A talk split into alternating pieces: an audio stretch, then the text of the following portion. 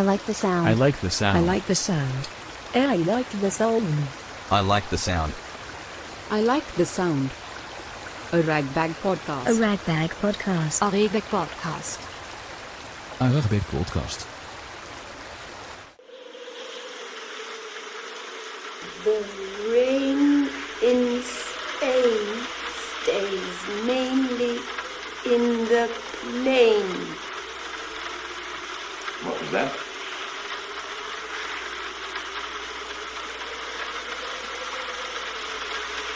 The rain in Spain stays mainly in the plain.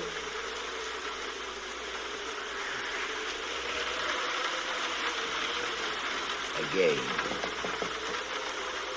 The rain in Spain stays mainly in the plain. Good afternoon to you. Earlier on today, apparently, a woman rang the BBC and said she heard that there was a hurricane on the way. Well, if you're watching, don't worry, there isn't. But having said that, actually, the weather will become very windy, but most of the strong winds, incidentally, will be down over Spain. The rain in Spain stays mainly in the plain. But earlier on today, apparently, a woman rang the BBC and said she heard that there was a hurricane on the way. Well, if you're watching, By George, he's got it! By George, he's got it! By George, he's got it! By George, he's got it! Talking about the weather. It's all part of English life. I realise this is a stereotype, but it's probably a fairly accurate one. English people do like talking about the weather, complaining about it mostly. This in itself is rather ironic considering that by and large we have very little to complain about. Earthquakes are non existent.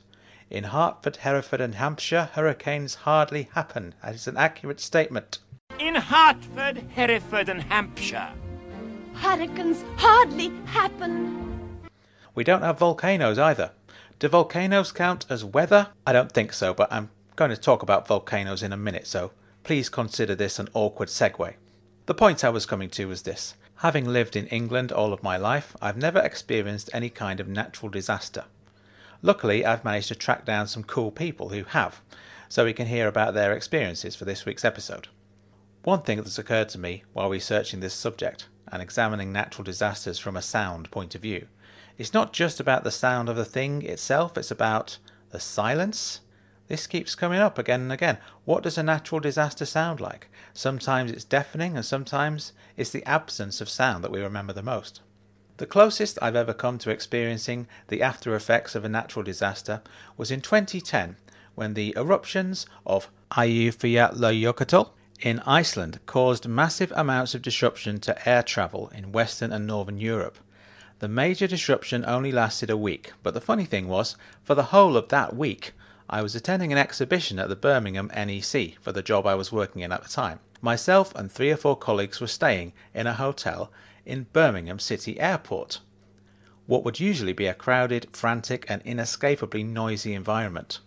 Not so in that week in May 2010. Every single plane had been grounded. The whole airport was pretty much empty. Most of the lights were out, even the hotel was empty. It was me, a couple of workmates, and the staff, and that was about it. I quite liked it. I liked the eerie silence of the place. Most nights after the exhibition was over, I'd wander around the empty airport just listening to the absence of sound. It was like a scene from a J.G. Ballard novel. This, for what it's worth, is my one and only natural disaster story.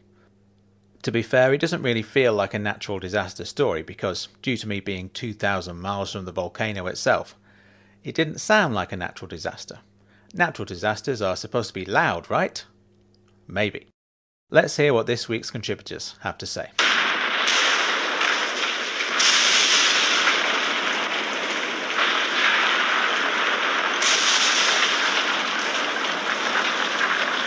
Let's hear from Jay Hatcher-Dezola. I got to spend a lot of time down south.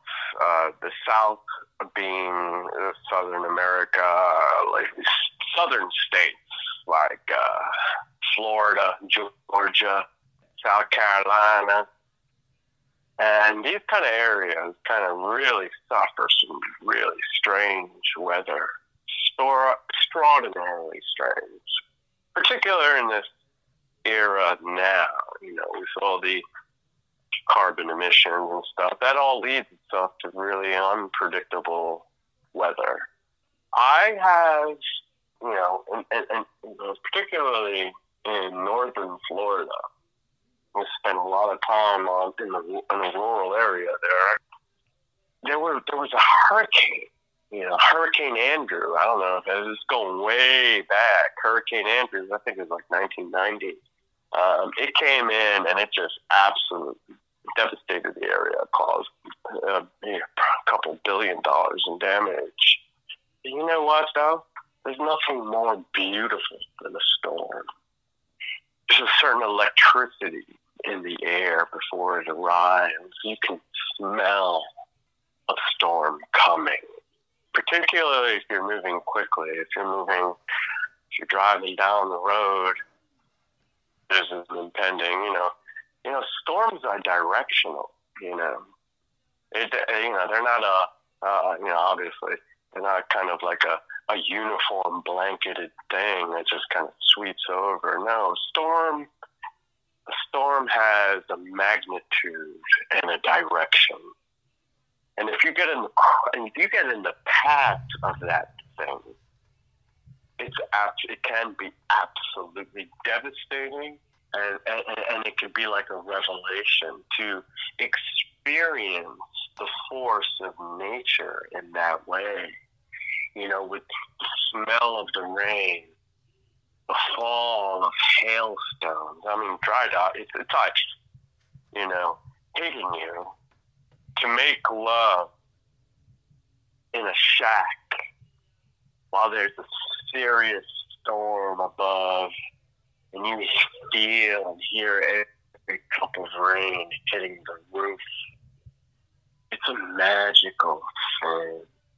And it and, and has most magical things it's very temporary and it'll never happen the same way again, which is the beautiful, the, the beautiful thing about a thunderstorm, you know. And they're so critical and key too because you know they during a thunderstorm a lot of water is dumped, tons of water is dumped, and generally after a prolonged period of dryness, you know, uh, arid conditions. Another storm that I went through here was right here, Hurricane Sandy, that uh, back in, I think, uh, it was like 2011, 2012, hit the New York City area quite hard. Uh, it was devastating. You, if you look online, you you could see uh, YouTube entire subway stations just completely awash in water. I saw this one particularly impressive video where uh, there's this elevator shaft opening up. I think it was the subway, MTA subway. The doors opening, and it was just kind of like a rush of water coming out, a la The Shining, yes. where the blood comes out. Yes. Yeah, except except it was water. The, the, the, the awesome power of nature, uh, uh, you know, especially a storm. Uh, just going back to Florida again, I remember this one particular time I was down south and uh, we were getting battered by a tornado. And during a tornado, you have a lot of violent thunderstorms. And again, this sense of this feeling of electricity and the smell of rain in the air. And uh, it was a cattle ranch, and poor cows unfortunate thing. They go underneath. I don't know if I should tell the story, uh, but they go underneath the tree trees while it's thundering and lightning. Well, saw a big bolt land and on a tree where all these poor cattle were around. A couple of them got fried, um, but we didn't know that until we approached from a ways off and we could see you know these hooves in the air. Um, and these, these poor old gals are on their back, and uh, they got struck by lightning you know, they're just out in the field. Um, so yeah, you know, these, these kind of things can be really dangerous and uh, uh, unpredictable. The power of a storm.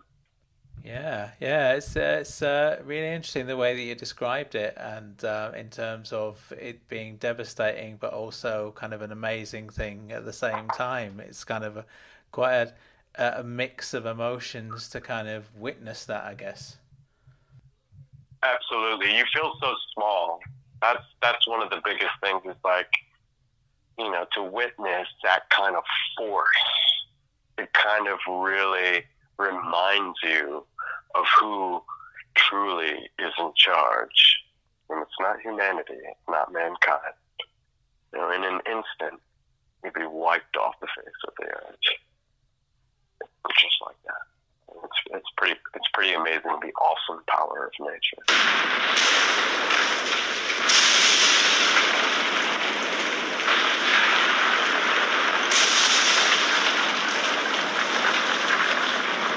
Let's hear from Steph Fuccio. I was in a big earthquake in Los Angeles like 20 or so years ago. But that and typhoons in Japan and Taiwan. Do you remember these these events from from like a sound point of view, as in terms of what the sound was like? Huh. I never thought of them like that. Because for the earthquakes, it was mostly, for me, it, it was the sounds of the aftershocks that were terrifying because then you, like, I would listen for how creaky things would be during the aftershocks to wonder if it was going to be as strong as the initial earthquake. And so there was a, a certain holding your breath, kind of waiting for the level of creakiness to reach a certain amount. And that's the only sound I can think of. Okay, what is the creakiness that you're referring to there? Yeah, it must be the building that the building that I was in, or the buildings that I was in, because it, it happened for I want to say months afterwards, because it was I want to say 6.9 or whatever magnitude earthquake. I'm pretty sure it was the Northridge earthquake. Oh gosh, in the early 90s. It was pretty big. So the the aftershocks were like five and above on the Richter scale, which is pretty decent in and of itself. So each time one would happen, the it was in Los Angeles, so the the buildings would sway a certain way because they had to be built to a certain code so that they would withstand a certain amount of uh, or quakiness, so to speak. So there there was a certain sound that the buildings would make when they moved to make to deal with the movement of the the ground basically opening up or moving side to side or crushing against each other because there's different kinds of earthquakes i shortly learned after experiencing my first big one. So it depends Yeah. on which kind of earth movement or collision was happening. And so there was a, a creakiness to the building that was different with the different magnitude and with the different kinds of earthquakes. And i've never thought about this from a sound perspective so this is really interesting. But the one type of earthquake is just the the ground moving side to side. Another kind is when it's moving up and down and then of course you have to have the combination where it could do both at the same time. And those have a slightly different not just a different feel physically when you're in the building but a different sound to them. Hmm. Like a different Yeah. level of creakiness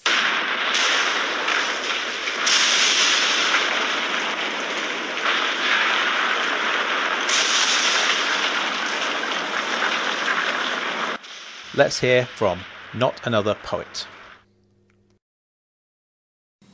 One of the strange things about living in China with weather things was was that so the government sometimes had these big events going on, and it was always, I mean, Beijing. They always managed to basically create this thing that it was blue skies and clear weather and no pollution that and it was all kind of planned.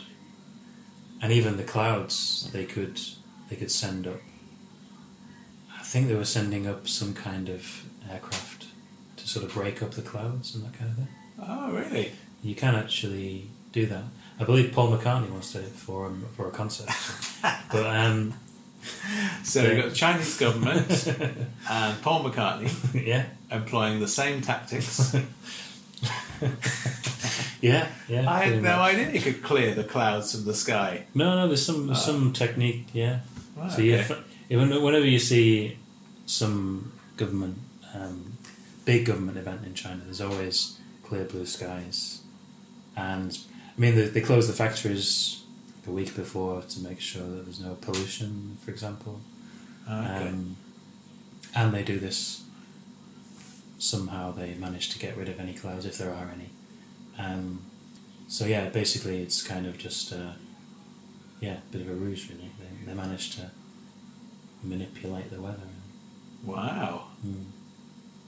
Do you reckon they do that? Like uh, if they just fancy a bit of sunbathing? yeah. They might have a, a trouble closing all the factories for that reason. Maybe. Well, no. If I was a if I was a dictator of some kind, not necessarily in in Yeah. Beijing, but Mm. in a less polluted environment, I could, uh, you know. Yeah, I, I wouldn't be surprised. I mean, if Paul McCartney can do it, then why can't? It's the sort of thing that would happen in North? Korea. Yeah. I imagine. Yeah. Yeah. Less And, uh, industrialised, so all you got to worry about is clouds. Mm. So get rid of the clouds. Yeah. Um, yeah. Yeah. I was going to say Saudi Arabia, but you probably don't get any many clouds there anyway. So it's, it's, um, yeah. Yes, uh, it's, uh, it's the equivalent of a cold day in hell. It's uh, a cloudy day in Saudi Arabia. It's quite, it's quite interesting when you when you're in places which can deal with um, snow very well, and I mean we're in a country that doesn't deal with snow very well at all. Like No, no, we can't they- handle it. I don't know why. They just can't. Yeah, everything closes and you can't. But I've been to places where in the north of China, I was in I was in Pennsylvania in, in, in the US as well. And they, it's just part of winter. It's it's what happens in winter. So they just nothing ever changes really. Life goes on. They just sweep up the snow, put it on the pile it up on the side side of the road, and um, yeah, get on with it. Right? And um, it's just big. You know, it's just uh, they're not intimidated. I suppose in the same way that we we seem to be. Yeah, it's true. Yeah, I don't know what's going on. We haven't got those things. I think of that that episode of The Simpsons where Homer drives the um, the, the plough. He calls himself Mister Oh, Plough. yeah, yeah. And that, there's no equivalent to that in the UK. No, no. There's no there aren't any vehicles like snow clearing vehicles Mm. that I've seen. Well, there probably are, but none that I've seen with my eyes. just, No. let's spray a bit of salt around. and that's a bit of salt. There you go. That'll sort it all out. Um, Yeah, but and it happens in. It probably happens. Plough. Doesn't happen as often, but it happens often enough to over centuries to be able to try and think of a solution to it, as opposed to just giving up every year. But yeah, there you are. It, it's yeah, it's an organisational thing. Yeah. The rain in Spain stays mainly in the plain. What was that?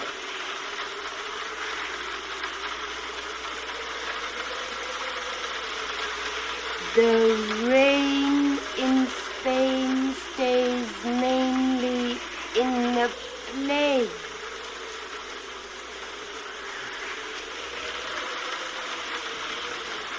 Again. The rain in Spain stays mainly in the plain.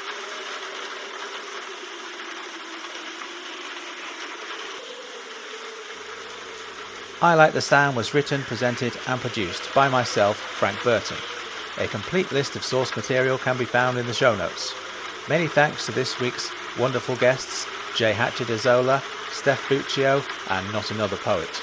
Check out the links to their work elsewhere in the world. Jay Hatcher-Dezola is one of the finest artists around, an idiosyncratic musician and all-round good guy. He's appeared on my other podcast, Ragbag, a couple of times, talking about his career. If you want a nice little introduction to his work, do check those out. Have a look at stephfuccio.com for more information about Steph's work. She runs the Geopats podcast network, which features a whole bunch of high quality and very interesting shows. Not Another Poet is one half of the band New Age of Decay. I highly recommend that you check out their new album. It's on Bandcamp right now. Go for it. My website is frankburton.co.uk. My new novel, Getting Away with It, is out now and it's brilliant. The audiobook version is on Bandcamp, currently set to name your price. Follow us on Twitter and Instagram at Ragbag Presents. Please do share this show around, give us a rating and review. Get in touch let us know what you like the sound of. I will see you soon.